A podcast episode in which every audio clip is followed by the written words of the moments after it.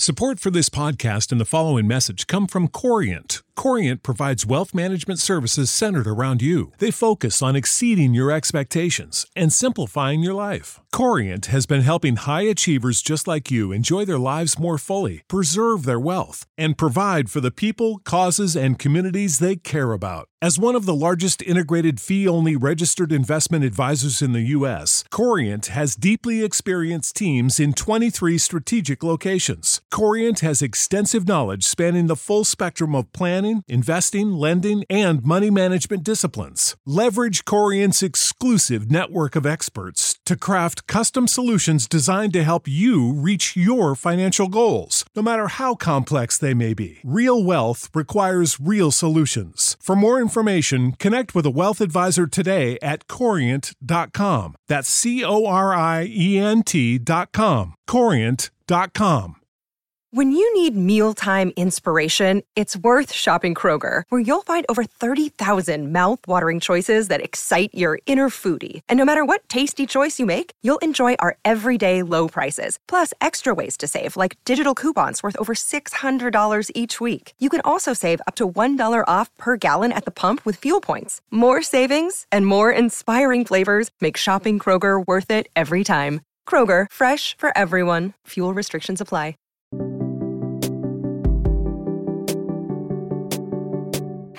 Happy Monday and happy February 13th, 2023.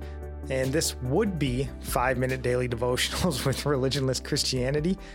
Uh, but today and tomorrow, Nikki and I will be getting caught up on some stories that were really just too important for us to try to cram into our full length Saturday podcast.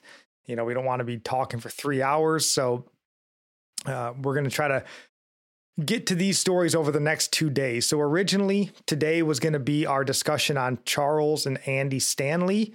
Uh, we're going to push that until tomorrow um, because today we just want to take some time to have a, what I would say, much uh, needed discussion on John MacArthur and Grace Community Church.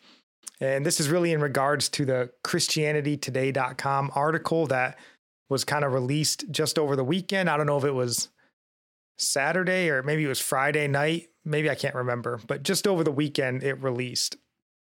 So, in case you missed the article, um, do you want to read the title, honey? Grace Community Church rejected elders' calls to do justice in abuse case. Yep. So, right up front here, before we dive in, because we're going to go through this article quite a bit.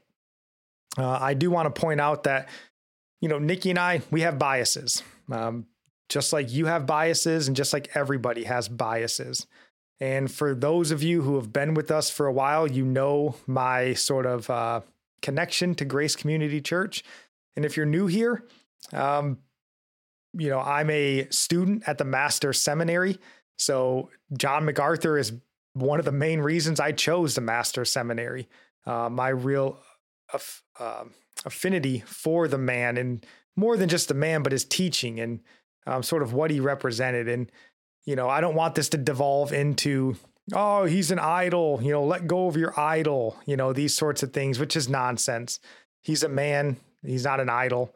Uh, but I do have biases towards John MacArthur and Grace Community Church. So, um, when I first read this story, you know, it definitely gave me some pause. I definitely had some pondering to do in regards to this story. And unfortunately, probably, as with anything you find on Twitter, I first saw this story on Twitter. And mm-hmm. after reading the story and then looking at some of the comments, that's kind of when the idea of biases really jumped out to me. Um, because the way that John MacArthur and Grace Community Church were being characterized because mm-hmm. of this story, it was just so over the top, so hyperbolic that I realized this just has to be people's biases, right? Because if people just dislike John MacArthur, they dislike Grace Community Church for whatever the reasons might be. You know, they see this story as kind of just the evidence they need. Um, and in many of their minds, from reading the comments, you know, Grace Community Church and John MacArthur, they might as well have been the people physically abusing and molesting children themselves. I mean, it was to that level.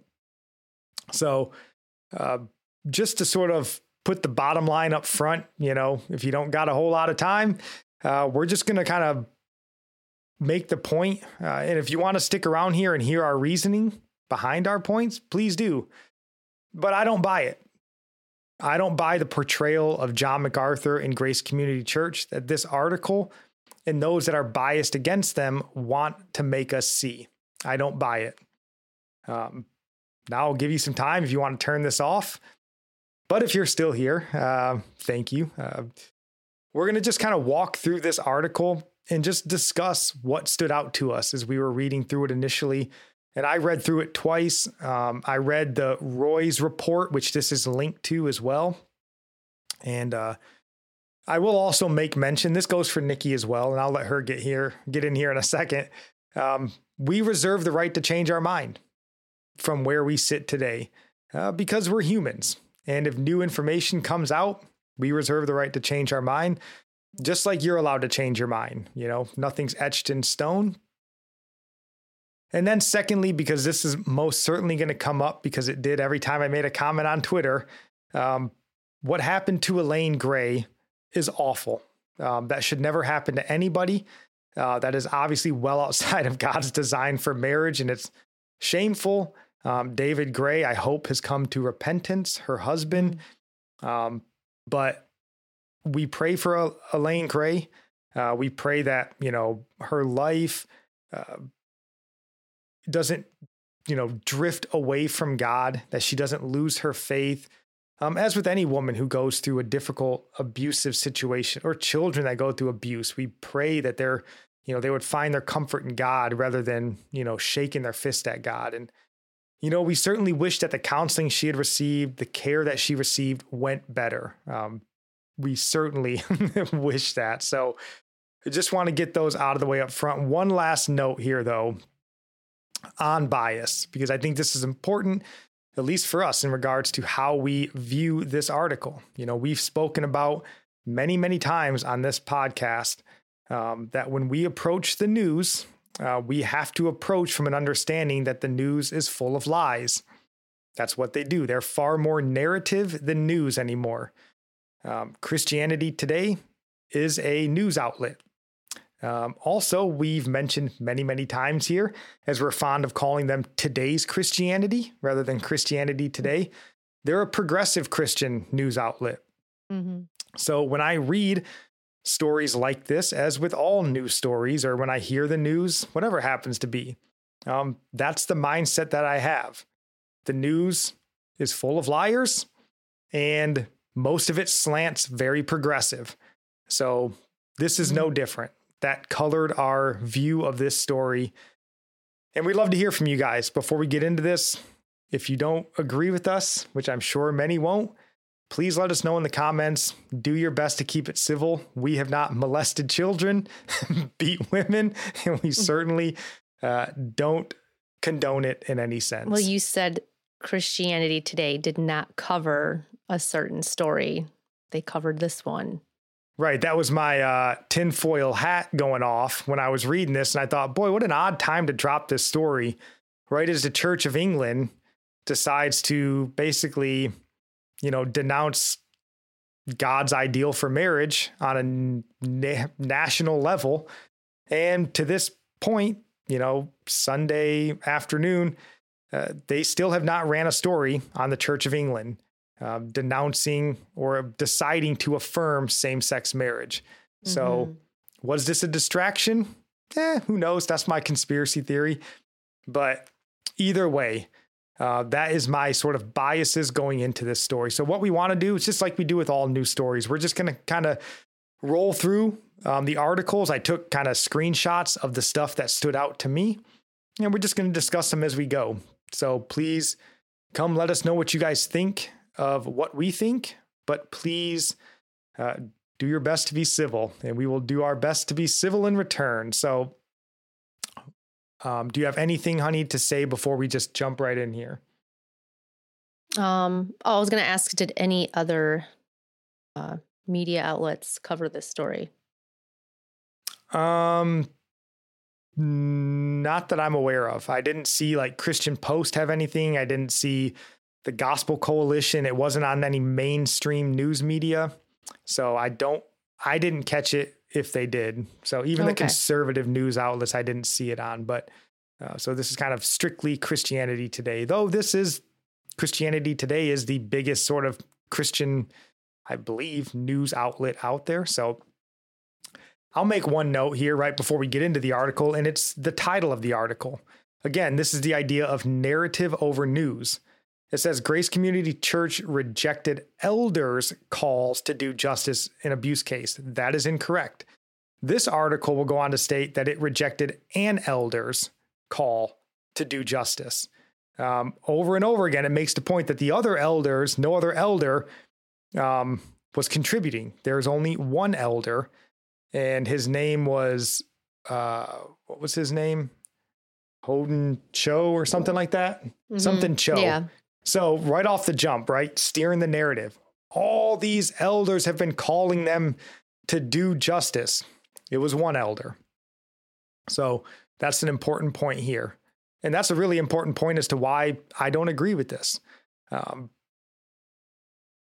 so, right off the jump here, getting into this article, here's the first um, bit that I pulled. And it says here when Cho continued to call the elders to do justice on the woman's behalf, he said he was asked to walk back his conclusions or resign. So again, it wasn't elders, it was an elder who so, was no longer an elder there. Okay, I was going to say he he was an elder. He was an elder yeah. for sure. Um, so again, the headline makes it seem like all these elders, but when in reality, this one elder who's no longer there is the one bringing this topic up. All the other elders are telling him to walk back his conclusions. They don't want to speak to him about it and they don't agree with him. So, what this causes you to do is to say, you're kind of pitting both against each other, right? Am I going to believe one elder who left the church in the face of John MacArthur, and 37 other elders that up until this point, we all would have, for the most part, considered godly men that seek after the Lord, study his word, care about his people. So we're going to take the word of one elder and really one woman um, over the word of John MacArthur, 37 elders at Grace Community. You know, right. He me, just wants them, he just wants her to receive an apology. Yeah. That's his main focus is for them to admit they were wrong in how they counseled her. Yes. And that's the big crux with this story. This story is really about Elaine Gray. It does highlight another woman that happened who says something, and we'll get into this later, but she mentions that the same sort of thing happened to her last year or whatever. Uh, and then they give off, you know, some unnamed sources, like eight unnamed sources, um, which you can do what you want with unnamed sources, you know. But it's really about this elder Cho who investigated the Eileen Gray incident and wants them to apologize for Eileen Gray, which is an abuse counseling, sort of marriage counseling case that happened 20 years ago in 2002. So there's a lot of fluff around this story, but at the end of the day, it's about Eileen Gray and how they mishandled her counseling. So the next snippet here that we have, oh, this stuff is, I should have made it bigger. All right, let's see what this one says. And I don't remember what all these say. And please pray for me. I had an awful night's sleep last night. I barely slept. So if I'm drooling and slurring all my words, forgive me. I'm very tired. Um, but no excuses. Let's press on. He says, We were horrified to discover the same awful patterns of counseling were still happening at GCC, Cho told CT, which is uh, Grace Community Church and Christianity Today. So this is in reference to that girl I mentioned who said the same sort of thing happened to her just last year. Okay, so what is it they counseled her to do? Let's explain. So they basically counseled her, and much like Elaine Gray, that Um, you know, her contention was my husband's abusive, and I, I think in some of these cases it was emotional. You know, he's uh, he's giving into like pedophilia, incest with the kids, is potential. Um, fearing for you know their safety and these sorts of things, both physically, sexually. Eh, kind of the same thing with Eileen Gray, and in both cases, they're saying they were counseled to, um, you know, go back to their husbands, submit to their husbands in return. So, uh, and again, we don't know this girl's name. She's just the you know kind of an unnamed girl that they you know and I'll give them credit. Maybe it's true. They say that they have you know documentation on this girl and she's legit. The other unnamed sources, they don't really have that on. But my point with highlighting this is they say because of this girl that happened last year, they see the awful patterns of counseling at GCC um, are still happening. This so is not a pattern. 20 years, 19 years later, they. It's two incidents of bad counseling. It seems, again, this is just what they're portraying it as two instance, instances of bad counseling. And I'll just go back as far as MacArthur because he's been there the longest in 53 years of pastoral ministry. That is not a pattern, those are outliers. Uh, that's not the rule, those are exceptions to the rule. I was telling my kids this, you know, if, and it's a shame to make any sort of analogies when you're dealing with humans and tragedy, but we do the best we can. Ritz Carltons are wonderful five star immaculate hotels. But I guarantee if you go to a Ritz Carlton website, they have one star reviews. right? But if you go to a Ritz Carlton and they have 100 one star reviews over 30 years and 8,000 five star reviews, you go, that's a wonderful hotel. Those 100 are probably just outliers. So if you have two, and I tried to do this simple math and I don't know if it's accurate, but if you have, let's just say a thousand people that they've counseled in 50 years of John MacArthur's ministry. That's probably very, very mm. uh, far from how many they've actually counseled.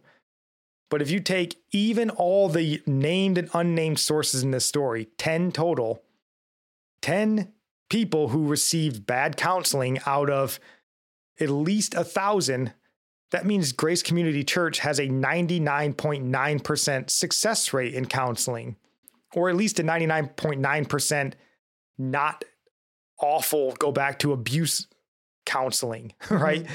So you would not say, ah, well, 0.1% proves a pattern. Yeah. You'd say just, that's an outlier. I just feel like the whole motive behind putting this out as public, it's not like they did any grievous sin.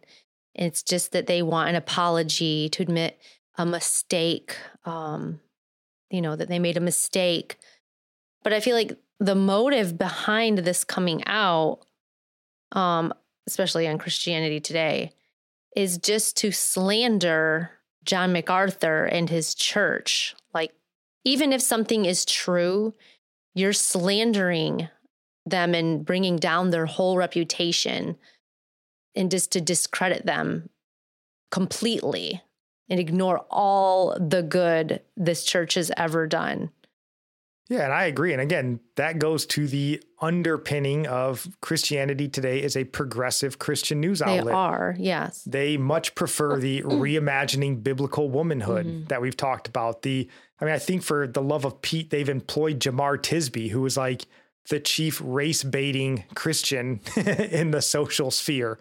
Um, you know, they again, they completely overlook things like the Church of England affirming same sex marriage. So John MacArthur is, you know, enemy number one of progressive Christianity. Well, they know what kind of people really like to um, to read their articles. So they know putting this out there is going to get them more views.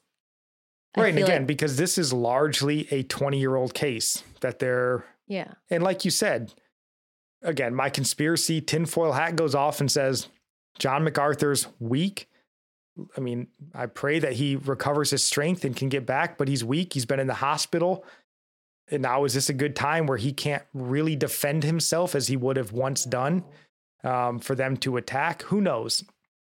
But either way, that's just the things that we think about. But Uh, let's look at this next point because it kind of piggybacks off of the point we just discussed here.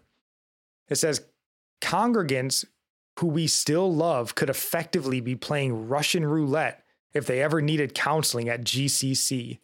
So again, this is that idea that there's a pattern of this, you know, awful counseling. And if you go and see Bill Shannon, who leads their counseling ministry, you're playing Russian roulette with a 99.9% certainty of good counseling. Somehow that equals into their mind um, Russian roulette. So again, narrative, not news. They're yeah. trying to steer your opinion here. And this is why I discount this outright. I don't buy the narrative that they're trying to push onto Grace Community or John MacArthur. I think, like Nikki said, they're trying to attack and they're trying to sort of diminish or diminish um, their entire ministry mm-hmm. over the mm-hmm. last 50 years, which I'm not going to sign off on. So, yeah, the reimagining biblical womanhood, that crowd, yeah. yeah. they'd have a lot to say about this. Yeah, they're reimagining Ugh. what Russian roulette and a pattern is. um, where it almost never happens. that somehow it's Russian roulette and a pattern. So, this next point here, this is kind of what we were saying. It says, For this story, Christianity Today spoke with eight women or eight women who recounted how they and others at Grace Community Church had been counseled to avoid reporting their husbands and fathers to authorities, to accept their apologies, and to continue to submit to them. Okay, there's a scripture for the reasoning behind that that we're not to take um, our issues to public court. Right. I think it's First Corinthians chapter six, maybe talks about not going before the courts um, if you don't have to, and yeah, but there's an order for reconciling before you would especially yes. do something like that. And that's what they're encouraging. And they're thinking following that is abusive. Right. And again, we're talking about unnamed sources here. So you can give that full credibility if you want, or you can say maybe they're just trying to make their argument here. Um, that's up to you to decide. I have my own opinions on that.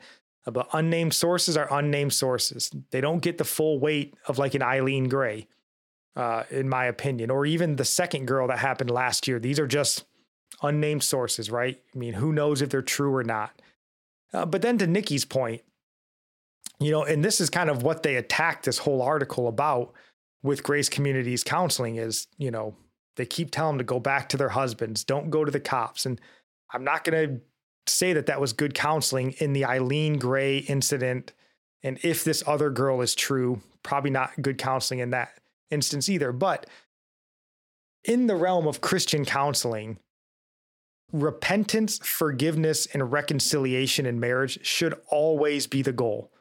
That should always be the goal outside of the extreme cases like Eileen Gray, abuse, child molestation. There are extremes where that that just doesn't work anymore. It's too dangerous well, or whatever. But outside of that, all of your counseling should be repentance, forgiveness, and reconciliation. I just want to point out that she was not aware of uh, child molestation, sexual abuse when she was in the counseling with them. That came up later. Yes. And another point to note here that Christianity Today leaves out of this story, but the Roys report talks about um, because again, Christianity Today and this Cho fella make it seem like Grace Community was basically abusing Eileen Gray along with the husband. But in the Roys report, it makes note that when she brought this abuse to Grace Community counselors' attention, they worked with her to move her out of the home into a family friend. Mm-hmm. So they did move her out of the dangerous situation and then they counseled her mm-hmm. repentance, forgiveness, and reconciliation. So they didn't leave her there to just fend for herself. They don't tell you that, and that's shame on them. Again, narrative, not news. So could they have done better? Probably. But they didn't just leave her to the dogs to be ravaged. They got her out of the dangerous situation and then counseled her. And that's an important thing to note. I think that if they were really not trying to drive a narrative they would have told you about. Right. Um, this next point here, he says, No one from Grace Community Church responded to requests by CT to discuss the church's counseling philosophy or response to abuse or to questions about specific cases. Six pastors and elders were contacted for comment by phone and email repeatedly over a three week period prior to this article's publication, as well as one former pastor and elder. And not one of them consented to discuss this. So again, you can say, ah, well, they're hiding something. Maybe. We don't know that because they didn't say anything. So again, the headline says all, you know, elders are coming out and calling for justice. No, no, the elders didn't discuss any of this with them. And then, in fact, they went to Grace Community's website and they put a statement out saying basically, we don't put personal counseling, private counseling out to the public. We deal with that in house. That's their statement. So, again, that's why they're not responding. You're making all the assumptions on what Grace Community counselors are doing because they did not contribute to this article. So, right. you're taking one former elder's uh, his opinions based on what happened when he wasn't there over the 37 elders, John MacArthur, and all those who were involved. So you do with that what you will, but they did not contribute to this article in any way. And then this is just what they say right here uh, that they posted to their website they deal with accusations personally and privately. They defended their counseling as biblical, saying our church history and congregation are the testimony. And again, yeah. 0.1% at best, it seems. That's an outlier. Did they so even say? True. Did they even say in the report how many um, married couples go through counseling a year. No, they don't mention any. They don't that. mention any numbers. I, I just, made up my own numbers. I just said a thousand. Right. I mean, because if you figure, I mean, what's a thousand? But it doesn't you know? matter to them, like you said. They just want you to focus on the outlier. Right. So again, to them, two people in eight unnamed sources is a pattern, and it's Russian roulette. But I would say there's far more evidence that what Grace Community said here that their church's history and congregation are the testimony. That's far more true based mm-hmm. on just the numbers than what this article wants to portray. Because if it was bad advice for every single situation, there would be there would have already been more people that had spoken out, you know. Yeah. Um yeah, you think there would have been.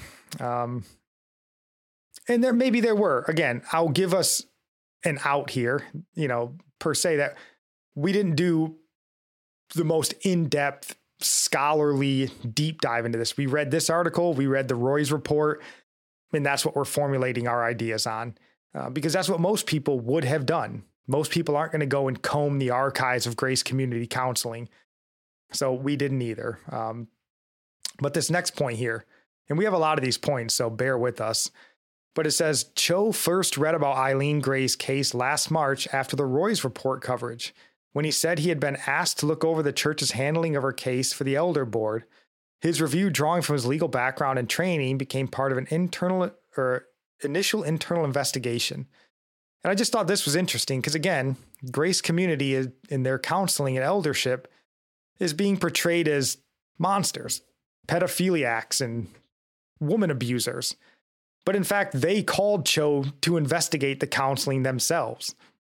They were like, hey, people are having a problem with this. Can you come take a look at what's going right, on here? Which shows they're not hiding something like they, they weren't trying to hide anything.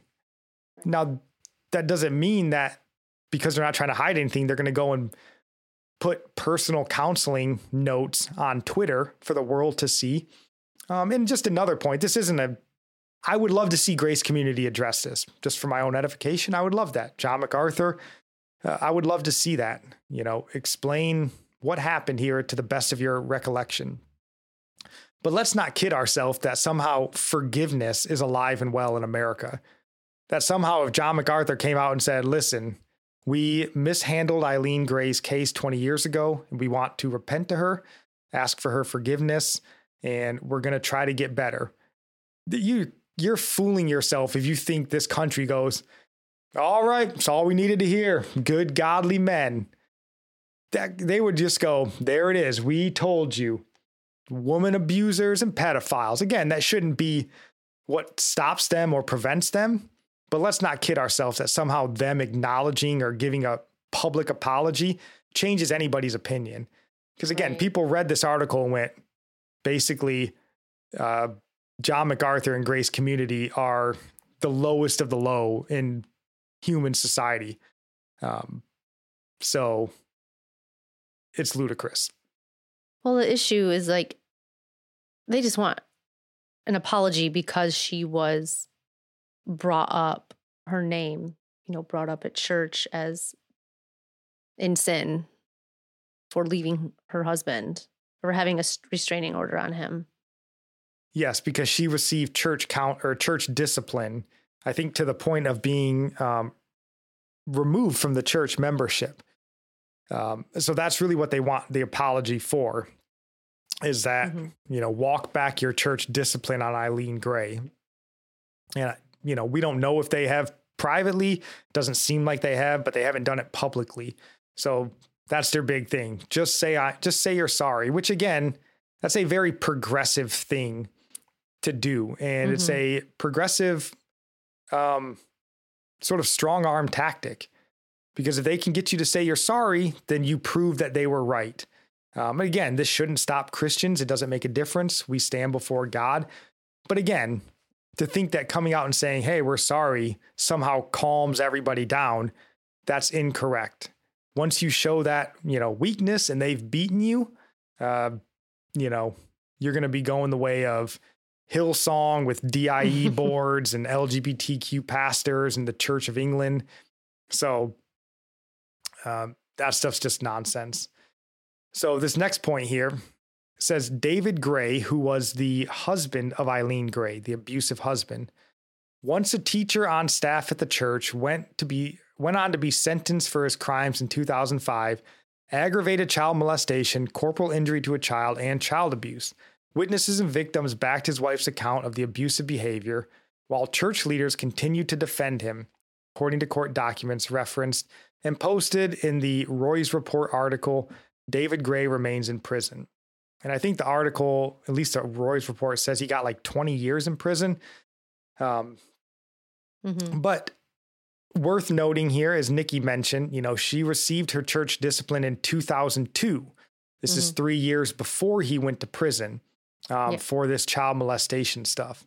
Um, and then they say the church leaders continued to defend him. Again, I think they got the counseling for Eileen Gray wrong. As best I understand it, with the limited information I have, we're not disagreeing with that. So people that say we're supporting abusive behavior, no, we're saying they should have handled Eileen Gray differently.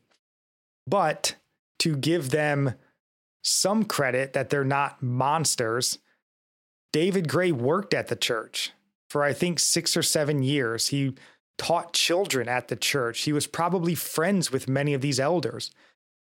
So when you consider that they were giving him maybe too much of the benefit of the doubt, it's probably because they were friends. Now, right. is that right? Probably not. They should have been objective. But it's human nature. You know, if somebody came up to me and told me Nikki was doing all these monstrous things, I'm not going to believe you. It's going to take an avalanche of evidence for me to turn against Nikki. You know, just getting someone going, oh, did you see what she did? Uh, boy, it's not good. I'm not going to hear it. Right. Um, so again, it doesn't alleviate them of the mistake, but it does play to the human factor. They knew the guy. But they also make mention in the Roys report that Eileen Gray, according to the counselors at GCC, she was like erratic and over the top in her behavior and her sort of what she was discussing. They kind of talked about her as kind of just being like she exaggerates exaggerates a lot. a lot and over the top and all this sort of stuff. So again, you can say ah they're liars and they're covering for abuse, but then you're kind of throwing out 50 years worth of godly ministry and just saying these guys are secret but closet abusers. Because of that, if she's known as a person who exaggerates, that does make this a little more difficult to settle. I'm it just does. saying they know him. and again, Eileen is not on trial here. She was the victim. We have to keep making that point because people are going to try to crucify you for saying anything against Eileen. She is the victim here. However, if you're erratic, you know, over the top, you're exaggerating all the elaborate and all your thing, you know, things that you're saying, plus the church is friends with mm-hmm. the guy you're accusing, it's human nature to say they're not going to probably be as quick to see it right. from your side as you may want them to be and ultimately as they should have been in her case they should have you know seen what was really right. going on here it's unfortunate but i mean it's not i mean you have to just accept the fact that there's going to be instances that they didn't handle it right like this isn't a surprise we're not like shocked that something wasn't handled as it should have been. But it's just going to happen. It's life. Yeah. But it doesn't mean you have to slander and take down the reputation of the church. No, because it's just the principle that we hold everybody else to perfection while allowing ourselves human error. You right. know, Grace Community Church and their counselors, they've got to counsel 100% perfect in every case. 99.9% is not good enough. But in our life, if we make this mistake, we go, hey, man, you're talking about my brother there. I just didn't want to believe it. You know, we see parents all the time. Their kids are like proven murderers, and they're like, not my little J- Johnny. I know him. I raised him. He's not a murderer. And you're like, yep. he is. I know that's hard to come to grips with, right? That's human nature. Um, and this kind of goes to what we yeah. were just talking about her erratic behavior. Yeah. And we can be fooled, you know, Oh, of we course. Can, we can easily be fooled. And we can happens. fool ourselves. And a lot of yeah. times we do fool ourselves. We want to believe something. Um, but this note says in Eileen Gray's case, overseen by then Associate Executive Pastor Carey Hardy and involving GCC's longtime pastor of counseling, Bill Shannon, he found evidence of mistreatment, bias, and errors in how they handled the case. Eileen Gray was repeatedly disbelieved and accused of being bizarre which wasn't relevant to the reasons for her discipline, and leaders cast doubt on her account despite David Gray's history of deceit. So we don't know anything about David Gray's history of deceit here. Uh, again, that's another, I guess, a hole in this argument. We don't have any of the counseling that was done towards David Gray, none of his statements, right. anything of that account. But they do note there, right? Her behavior was bizarre, and that might have led them to not believe her. They should have believed her. But her behavior, as with all of our behaviors, um, can sway people one way or the other. Um, this is why, you know, as Christians, we should be, you know, kind of, what is it, slow to speak, quick to listen, or quick to listen, mm-hmm. slow to mm-hmm. speak, slow to become angry. You know, don't go into a place erratic and over the top. People might dismiss you um, to your own detriment. So Again, not alleviating GCC here. I think they mishandled this case, but we're just seeing as to why this isn't a pattern of abusive behavior. Right. It's human error on one specific case 20 years ago. Let's see what this next point is here. It says they sided with a child abuser who turned out to be a child molester over a mother desperately trying to protect her three innocent young children. And that was and is flatly wrong and needs to be made right, Cho said.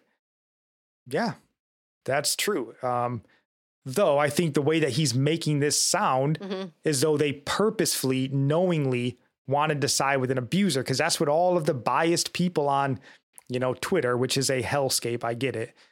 But all of theirs is these people are, you know, they're supporting, you know, child molesters, they're doing all this sort of stuff. You know, somehow they're, you know, trying to prop up this child abuse, spousal abuse ring. That is not at all what you get from right. these stories. They are painting a picture, just saying that they're all just like the husband. Like as if Bill Shannon and Carey Hardy are sitting in a dark room going, Yes, let's send her back and he'll beat her again. instead of just being like, ah, David really looks like he's making progress. You've got to forgive yeah. him. And if he was a deceitful man, then he was deceiving them as well. So, yeah. Uh, and she should, hopefully, she forgives the church and understands And again, it why would be nice they did what they, they did. Apologize. Certainly, we should always be quick to apologize. But again, you read this article and you think that GCC and John MacArthur are the the villains here. David Gray is the one who beat her and molested her children. GCC moved her out of that situation, but then gave her probably in improper counseling to go back. Maybe because he was deceiving them, maybe because they didn't uh, really believe what she was saying because of her behavior. Whatever it was, this isn't a pattern of Russian roulette of people secretly wanting to see women and children be beaten and molested, uh, like they're trying to paint it. Uh, here he says numerous elders have admitted in various private conversations that mistakes were made and that they would make a different decision today knowing what they know now. But those admissions mean you need to make it right with the person you wronged. That is utterly basic Christianity. So this is Cho saying that numerous elders and pastors in private conversations.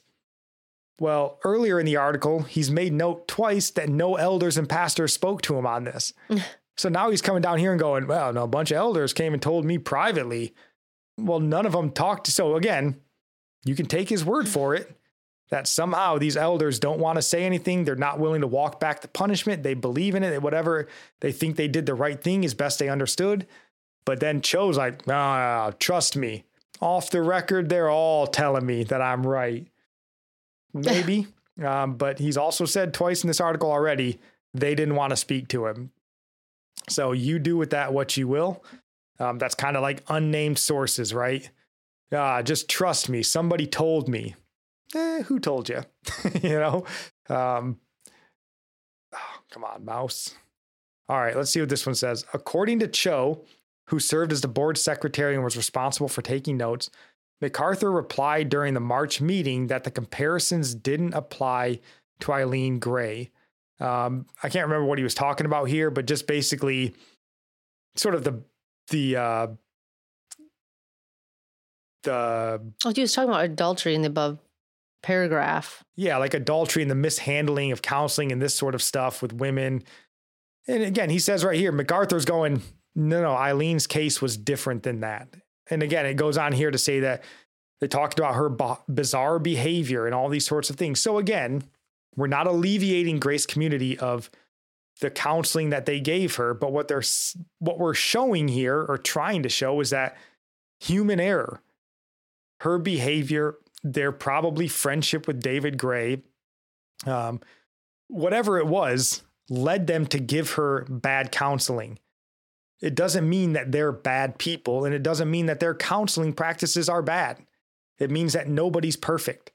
Um, it means that we all are able to be deceived. We all are able to deceive ourselves. We're all able right. to, you know, say things with maybe not taking in the full weight of whatever it happens to be. I mean, it's human error. It's not a track record. It's not a pattern, right. is what we're trying to say. Well, I'm wondering is Cho trying to get them to change the way that they counsel, get away from the scriptures that are their guideline. Well, I think, and we might even have the point pulled up in here. We'll have to see as we go through. But one of the people makes note, I think it was this article, that he kind of claims like, you know, many evangelical churches today have church discipline on their, you know, on their books, but they've really gone away from implementing it as though like Grace Community Church is really out of step with modern evangelicalism, which doesn't make a difference. Are they out of step with the Bible? Because that's what they were trying to adhere to biblical counseling, church discipline, which has not been, so far as I know, subtracted from scripture. Uh, it's still in there, and that's what they were trying to adhere to. So, um, just interesting. All right, next point here. He says, after that, Cho said he was told by Elder Board Chair Chris Hamilton that he would need to walk back his findings about the church's mistakes if he wanted to remain an elder. So, again, this kind of is that point two points ago. You know, no elders wanted to talk to him. Elders told him to walk back his conclusions. And then Cho goes, eh, Elders and pastors behind the scenes told me. And then one paragraph later, he goes, Chris Hamilton told me to walk back my conclusions. So again, three out of four uh, references to the elder board here uh, said they wanted nothing to do with Cho and they didn't agree with him. One time, Cho tells you, you know, wink, wink, I pinky promise. They uh, they really told me this behind the scenes. Again, do with that what you will. Um, I don't put a lot of stock in do it. Do you think, um, if he, if the church or whoever, the elders, whoever counseled her, um, apologizes to her, this would come out and just cause division in the church, in his church. Because I wonder how many people in the church really even know about this. Yeah, I mean, I, I think it would be a bad thing for him to. I don't think it's ever a bad thing to apologize publicly, but just to like dig it up. Like it'd be better for him to just privately apologize to her. Is she owed a public apology? I mean, this many years later, nobody in the church knows her personally. I'm sure. Maybe no, few I don't people. think that she that the public deserves an apology. I mean, publicly this. in the church, not the public, but just in the congregation. No, I mean, if you are supportive of your church counseling practices, again, unless MacArthur and GCC looks at it and goes, "Oh my gosh, we have been counseling improperly for 50 years." True. Then go and apologize to the whole church. Right. If it was, but if it's method. one outlier where you were following as best you understood the standards, but things got out of control, or it was a lot worse than you would have, but you still believe in your practices and all this sort of stuff. You don't need to stand up right. in front of the church. I mean, what's David's, you know, but, Psalm 51 against you only have I sinned, Lord. Yeah. Like, you don't need to go and apologize to the whole world for every sin you've committed. Right. Because they would just be apologizing for not having at least all the information, especially about the child molestation. They didn't know about that. So, in them apologizing, they also have um, kind of excuses like, well, we were deceived. I mean, they have to just say we were deceived and we're sorry. There really, I don't know if there is anything really. Well, and the Roys report does go into detail. I mean, they had a lot of information that she was really in a, a bad spot with David Gray. Um, so again, that goes to the point that this was, in my opinion, bad counseling. They had good information. It seemed like that she was, you know, it was a dangerous spot for her. Um, but enough to divorce because if he's being physically abusive. Yeah, again, you know, repentance, forgiveness, and reconciliation should always be the standard, except for extreme cases. Hers sounds like an extreme case. But did they recognize at the time it was an extreme case? That's the yeah. problem. They seem to have not recognized that um, at the time. So yeah, they thought she was exaggerating again. That's maybe why maybe she said things, but they were hesitant to believe her. Yeah. Maybe. Maybe. Maybe. So uh, let's see this next point here says the woman told CT she recognized the parallels too. She said this is about the girl that happened last year. Um, she said when she read read about Eileen Gray last year, she thought this sounds a lot like what ha- what I've been told or this sounds a lot like what I've been told. And it says CT's policy allows victims of abuse to go unnamed for the sake of privacy and safety. Her identity and the details of her account have been verified in reporting the story. So, again, this is the girl that happened last year. And again, we said she sounds legit. Um, you know, CT says that they have all of her records and it's accurate. We have no reason to deny that. Uh, it just it sounded interesting to me that this girl's being counseled and she reads about um, Eileen Gray's story and goes, "Yeah, that's that sounds just like me." Not discounting, not saying what she um, that she, what she's going through isn't true. You know, it's just uh, an interesting little coincidence. Well, if she says this sounds a lot like what I've been told, well, if they're giving the same reconciliation advice, counseling, of course it's going to sound the same. It's going to be the same for all women, except in extreme cases where they shouldn't give the same advice. Right. So if so, their advice, and they're going to, I think, make note, we may have the point pulled up here, where Grace Communities counselors are saying that during supervised visits and these sorts of things, they saw like market improvement in the husband, which is why they were telling the wife, now you need to go back. You need to, you know, not get a restraining order. He's improving. So again, they, they could have been deceived and they're saying, right.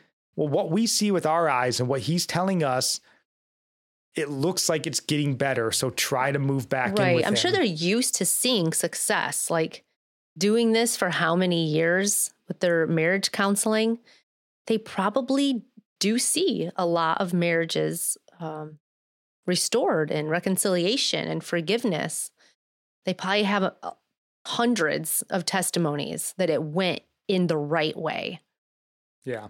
Well, I would assume, again, this story tells us that really 10 total. Um, but again, eight of those are unnamed sources. So, really, two people over 50 years of MacArthur's ministry. So, this point here says a declaration from other pastor and elder, Brad Klassen, said that the woman, this is that same girl last year, uh, came to him concerned about pictures taken by her husband, but that she didn't have evidence of the abuse.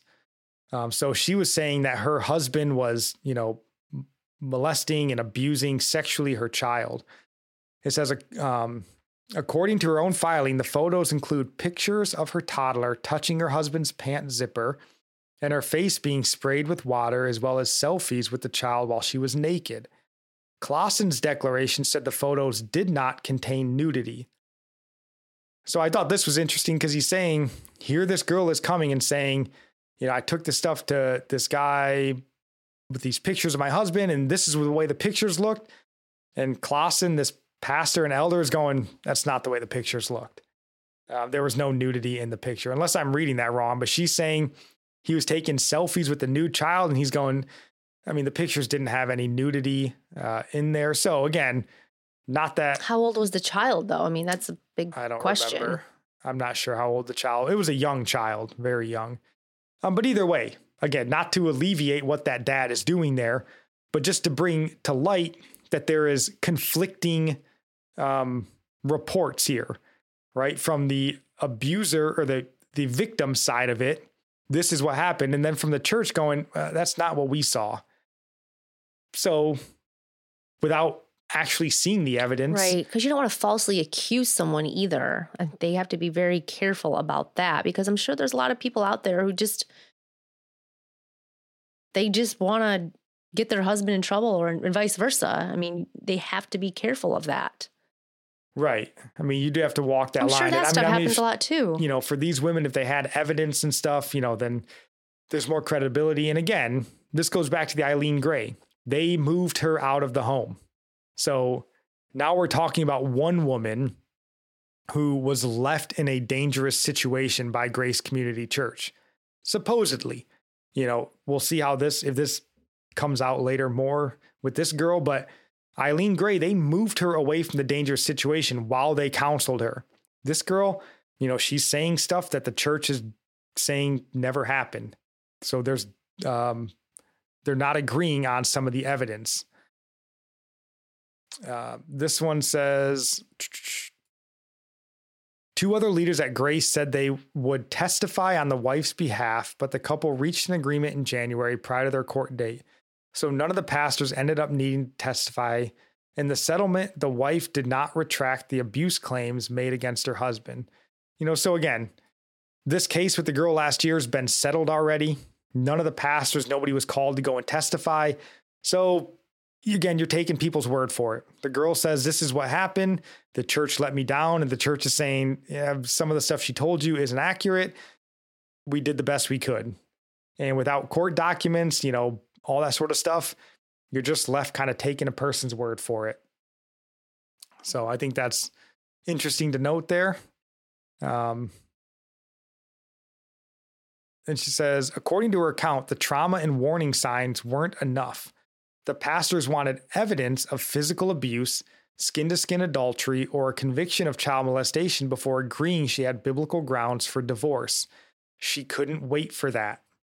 Um, so, again, this is kind of her telling you that the counseling she was receiving was to reconcile with her husband. And they're saying that we need evidence for us to actually tell you that it's okay to get a divorce, which I guess is good counseling that divorce was at least on the table. You know, they weren't just saying go back under all circumstances and situations, but they're saying, hey, if you can bring us some evidence that he's really committing adultery on you, he's really you know, molesting your children. So again, from the church's perspective, she didn't have that evidence. Do they see adultery as what I mean, it says there's skin to skin adultery. It's not, they don't count adultery in the mind. So it couldn't be like even like text message or like a no. And I think online affair is not adultery. Yeah. Like internet pornography, they would not, they wouldn't classify as, as adultery oh. in the oh. same sense of divorcing. So it's not like committing adultery in the heart. I think, don't quote me on that. I think I read that on one of these reports.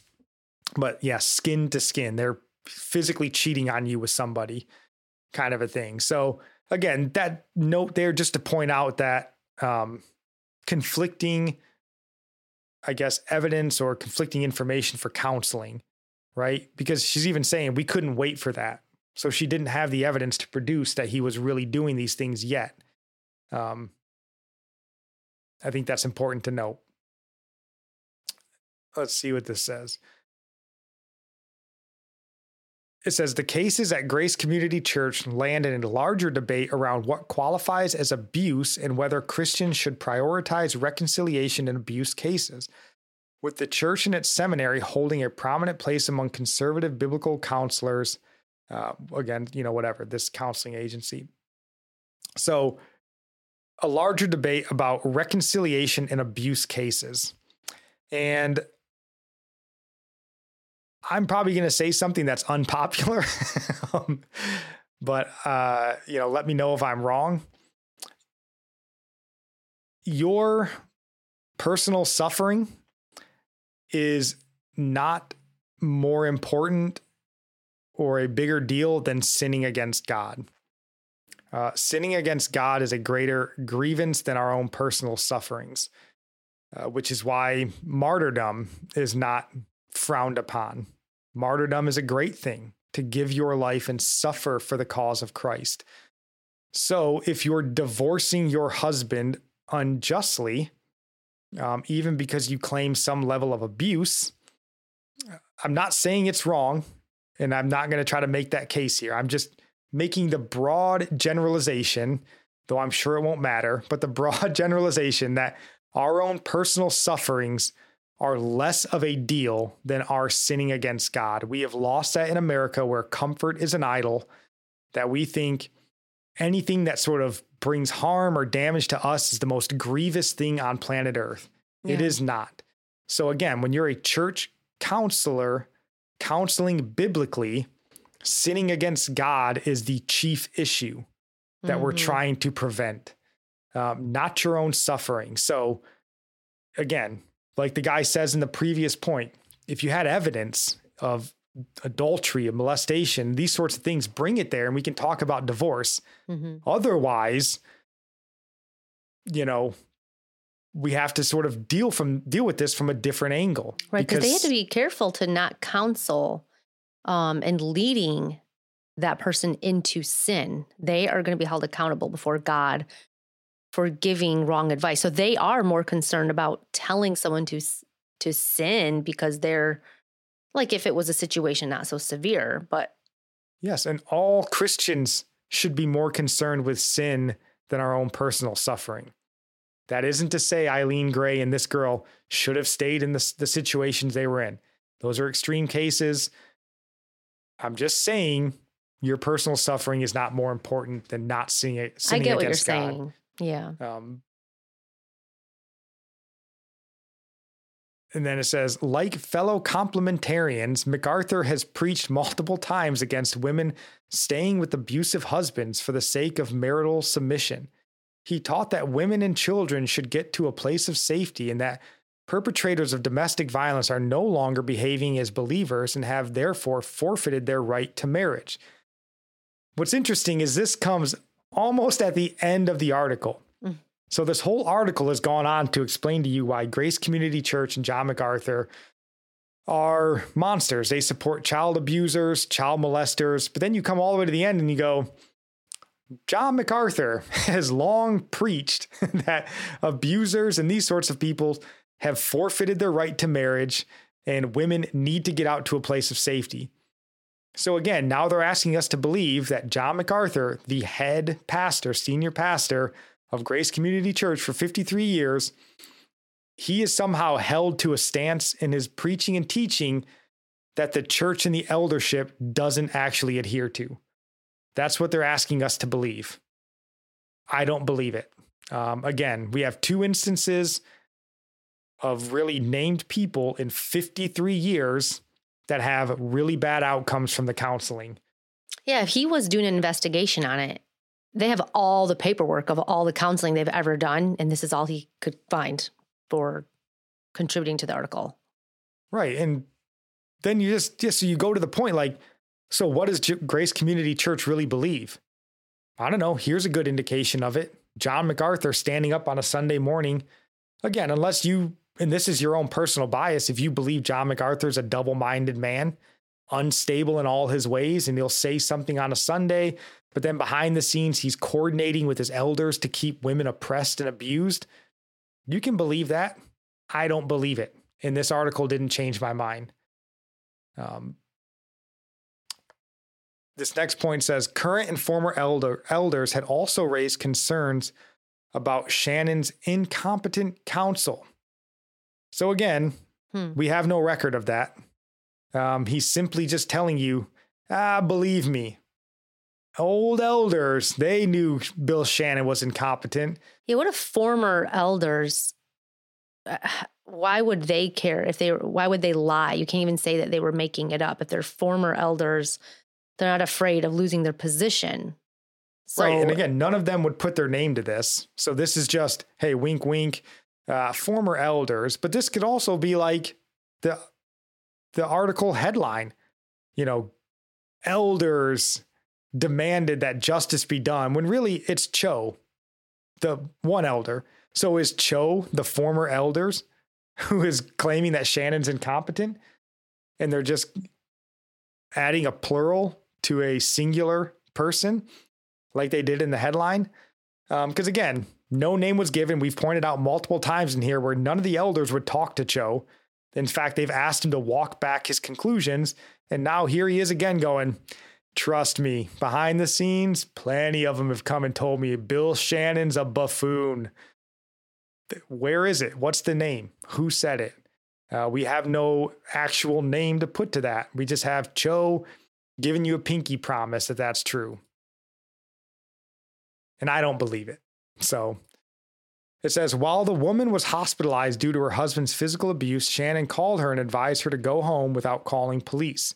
She told CT uh, at times the torment at home was bad enough that she worried she was going to die but she said she was uh, told that her situation may be God's will for your life. Is this the lady from last year? This is the lady from last year. So, again, we don't know if this is true necessarily, um, but if so, not great advice. Certainly wouldn't tell a woman that.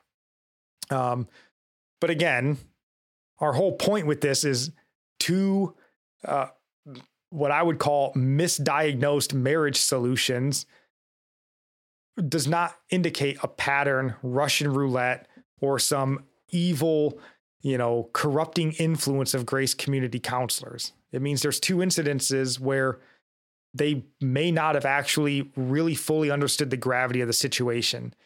And they're telling a woman against what they should have known was a bad, you know, against better judgment that they're sending her back to a bad situation. So again, you can say, ah, see, this proves that Grace Community is really evil, wicked men. Or you can say, man, you guys were, you know, really good most of the time. How did you miss it on these two instances? What was it about these women and these men that led you to sort of not really see what they were going through? Um, I don't know why I, I highlighted that one, so I'm just going to skip it. Um, let's see what this next point is. I don't know how many we have left, but hopefully not many. It says women told CT that pastors saw their husbands' continued involvement in counseling, caring treatment of their kids in supervised settings, and verbal promises that the abuse would stop as indication that they no longer posed a threat. So, again, that's what we were talking about earlier. Maybe they were deceived as well because they're saying they're counseling people, the husbands are coming in, getting counseling as well, and they're deceiving the pastors to show them that they're really improving. So when the pastors are telling these women to reconcile and go back to their husbands, it's because the husbands are deceiving the pastors. Now you can say, ah, well, they're buffoons. That incompetent Bill Shannon should have known better. Maybe. But they're seeing these men really trying. They're good and loving with their children in a supervised setting. They're telling them they're getting better. And what we can tell, two out of 53 years, two people out of 53 years, that was bad advice. They were deceived or misled, whatever you want to say.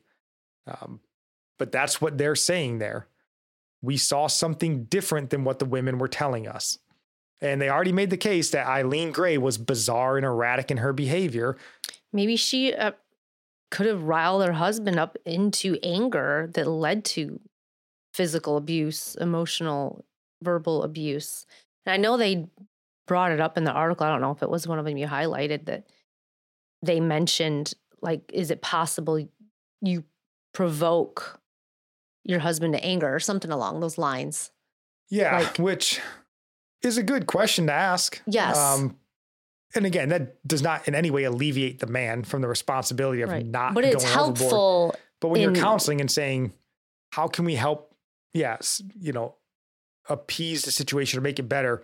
Is there something you do specifically that causes him to lose control?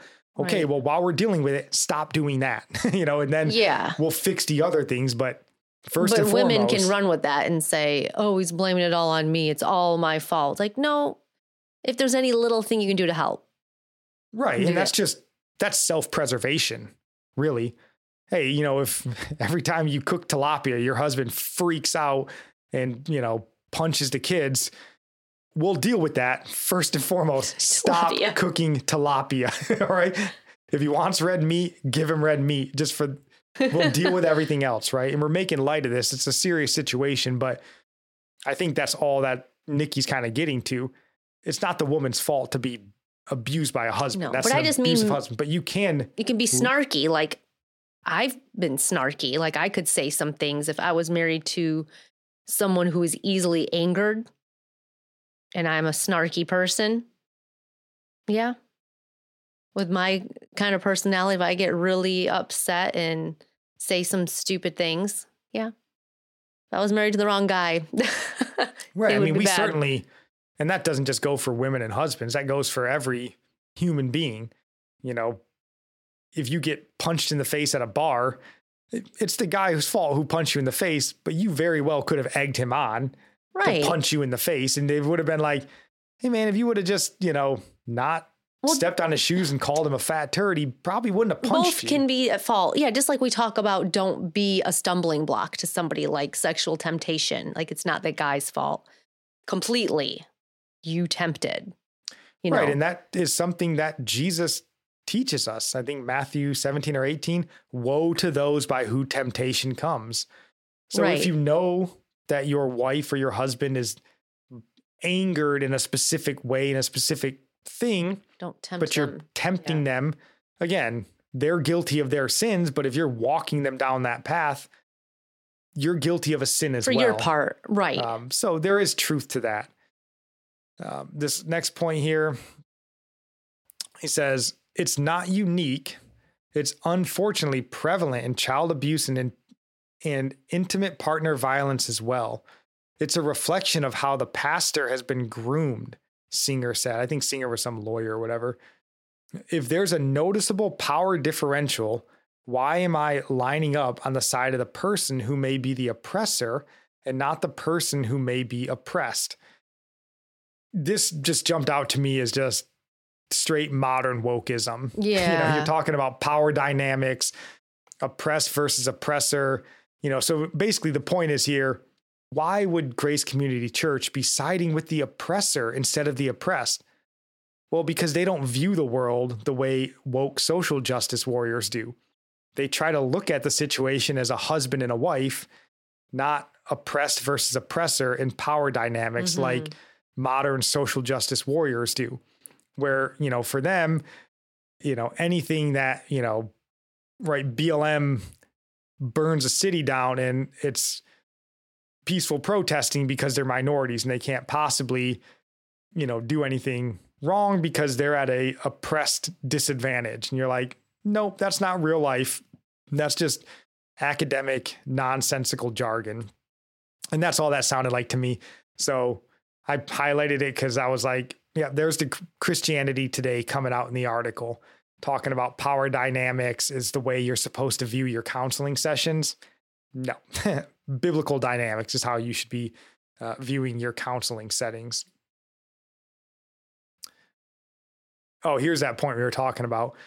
While evangelicals are growing more sensitive to the dynamics of abuse, some conservative communities retain an underlying skepticism around victim advocacy. Oh, this is a different point. Uh, victim advocacy movements and trauma informed psychologists defending the place of the local church in addressing marital conflict.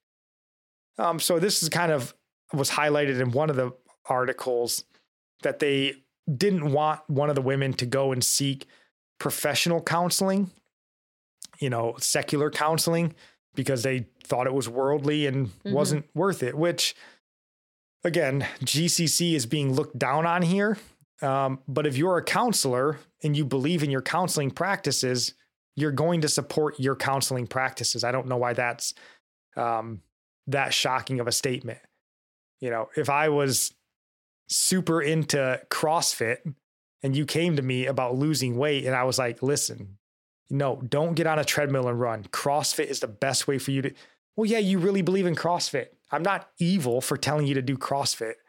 Same thing as if I'm a Christian counselor, I believe biblical counseling is the best thing for you. That's why I do biblical counseling. if I thought secular counseling was the best method, I would have been a secular counselor. That's not that, you know, mind boggling. And they right. even make the point in the Eileen Gray article with the Roys report that she was, I think, kind of upset with GCC because she wanted to get secular counseling, but GCC wouldn't provide it for her. So it was almost like she didn't get the counseling she wanted because Grace Community wouldn't get it for her. How would they get it for her though? I don't know if like pay for it, set it up for, whatever, but they were like, no, we have biblical counseling. So again, she could have gotten the secular counseling she wanted if she went and got it on her own. But Grace right. Community was just saying, well, we're not doing that. So Why now somehow they? they're bad guys for not getting her counseling they didn't believe in. Right. That makes no sense. It doesn't make any sense, except when you're trying to drive a narrative and paint these guys as bad people. Oh, here's the one about the disciplinary actions. It says While most Christian churches have formalized disciplinary processes in written policies and bylaws, it's becoming less common for American churches to follow them in practice, and even rarer for a church to publicly denounce or publicly announce discipline cases multiple times a year, according to Sande, the Christian mediator. Now, if you want me to put my conspiracy theory hat back on as to why they hate John MacArthur and Grace Community Church, this is one of the reasons because they're saying most churches nowadays they don't really adhere to scripture that closely. But that one Grace Community Church, they're really bothersome that they sort of maintain a biblical standard of church leadership, church discipline, biblical counseling, sin, and that's just uncomfortable for the rest of us that want to affirm same sex marriages, call everything white supremacy, put women in leadership roles because we're Christianity today and we're progressive Christians. So these guys are bad because they really think the Bible is the way to live. That's the way I read it. You could read it completely differently. Um, but again, if it's in the Word of God and your church isn't adhering to it, they're wrong, not Grace Community Church.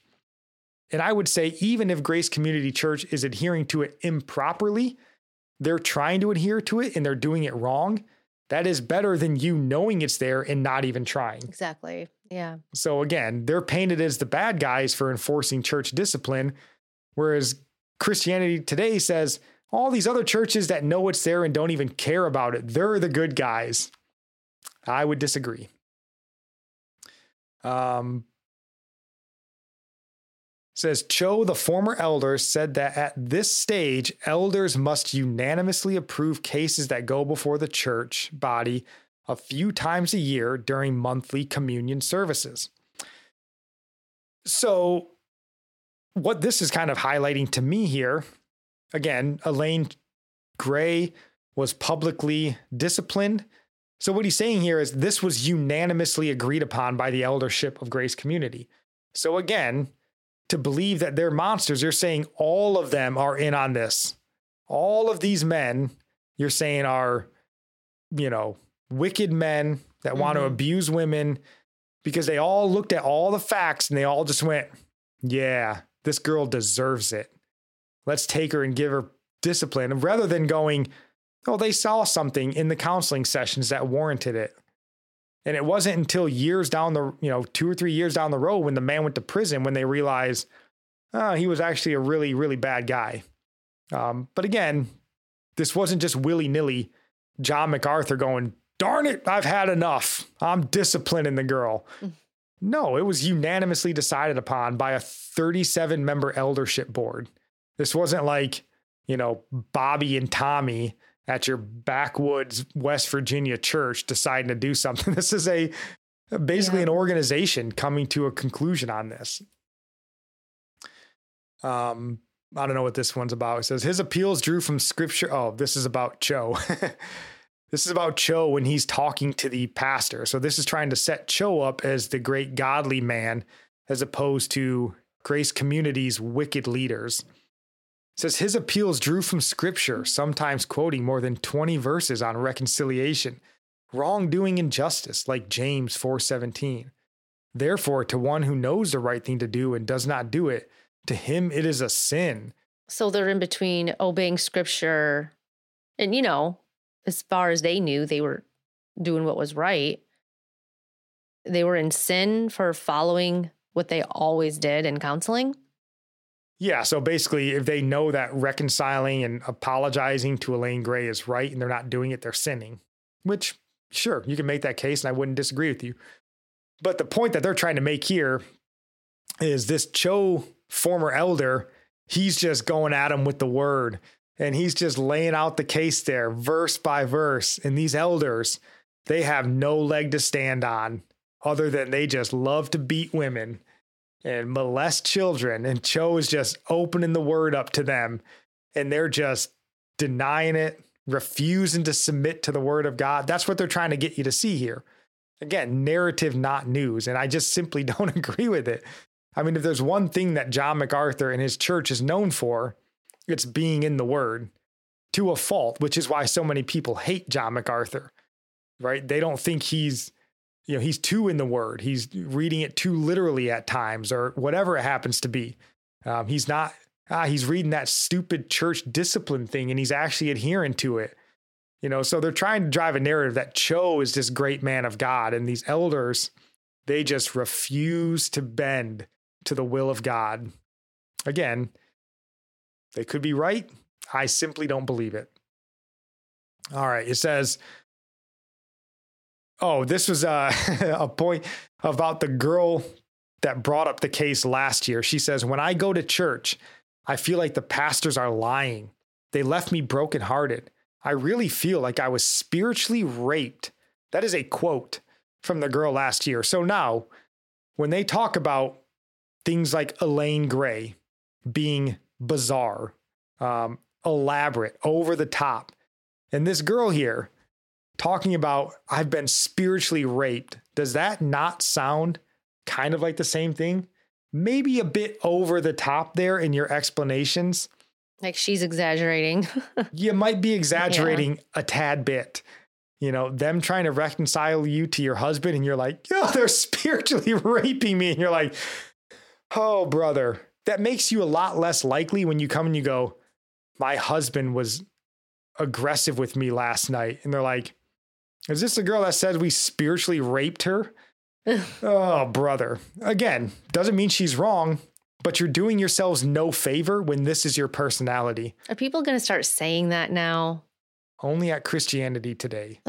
they probably told her to say that because it was very powerful. I'm kidding. Don't Don't send me nasty messages. Forgive me for putting words in Christianity today's mouth. But again,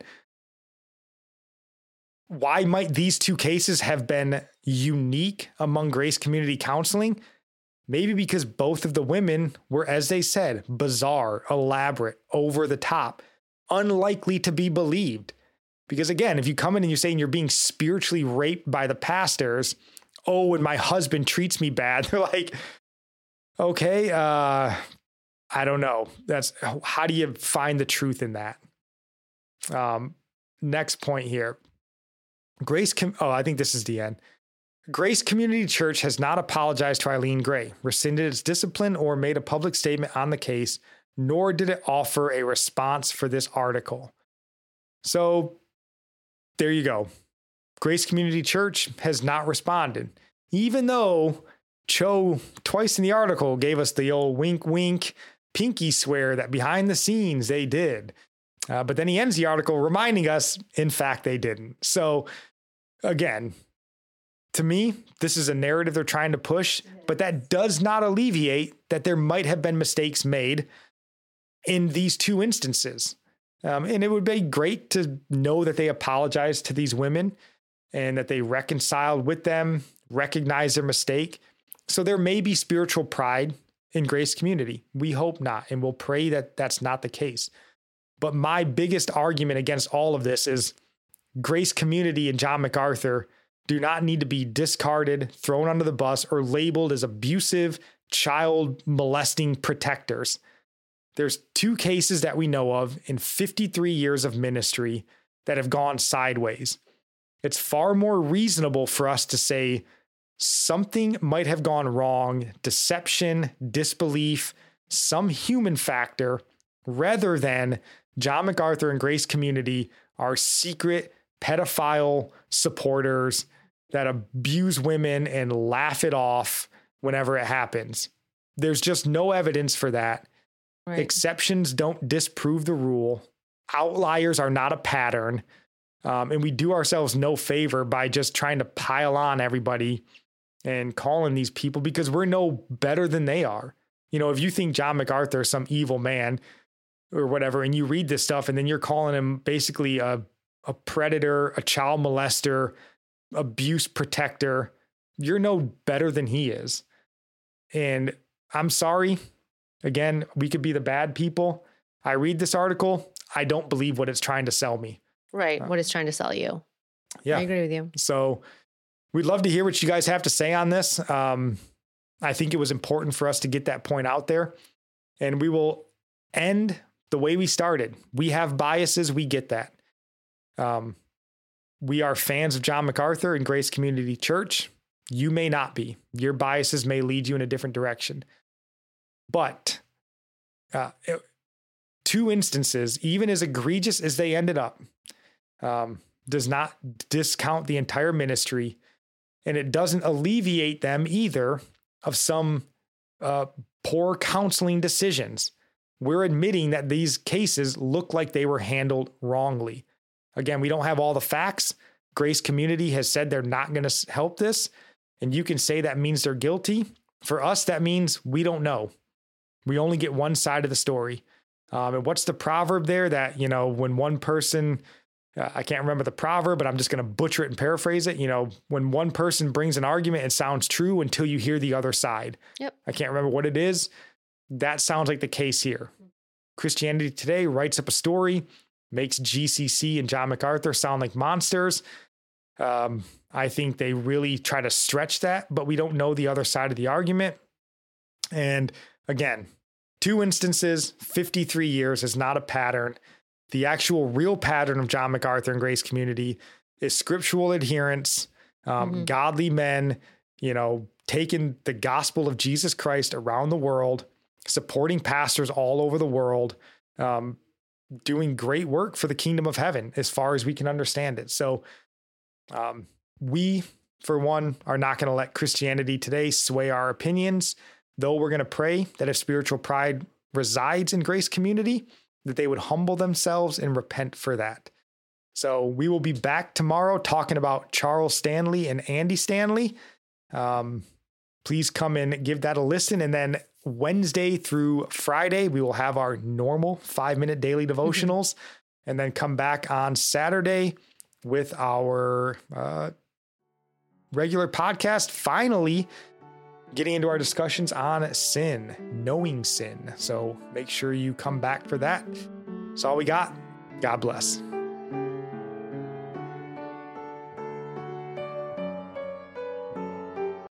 When you need mealtime inspiration, it's worth shopping Kroger, where you'll find over 30,000 mouthwatering choices that excite your inner foodie. And no matter what tasty choice you make, you'll enjoy our everyday low prices, plus extra ways to save, like digital coupons worth over $600 each week. You can also save up to $1 off per gallon at the pump with fuel points. More savings and more inspiring flavors make shopping Kroger worth it every time. Kroger, fresh for everyone. Fuel restrictions apply. Save big on brunch for mom, all in the Kroger app. Get 16 ounce packs of flavorful Angus 90% lean ground sirloin for $4.99 each with a digital coupon. Then buy two get two free on 12 packs of delicious Coca Cola, Pepsi, or 7UP, all with your card. Shop these deals at your local Kroger today or tap the screen now to download the Kroger app to save big today. Kroger, fresh for everyone.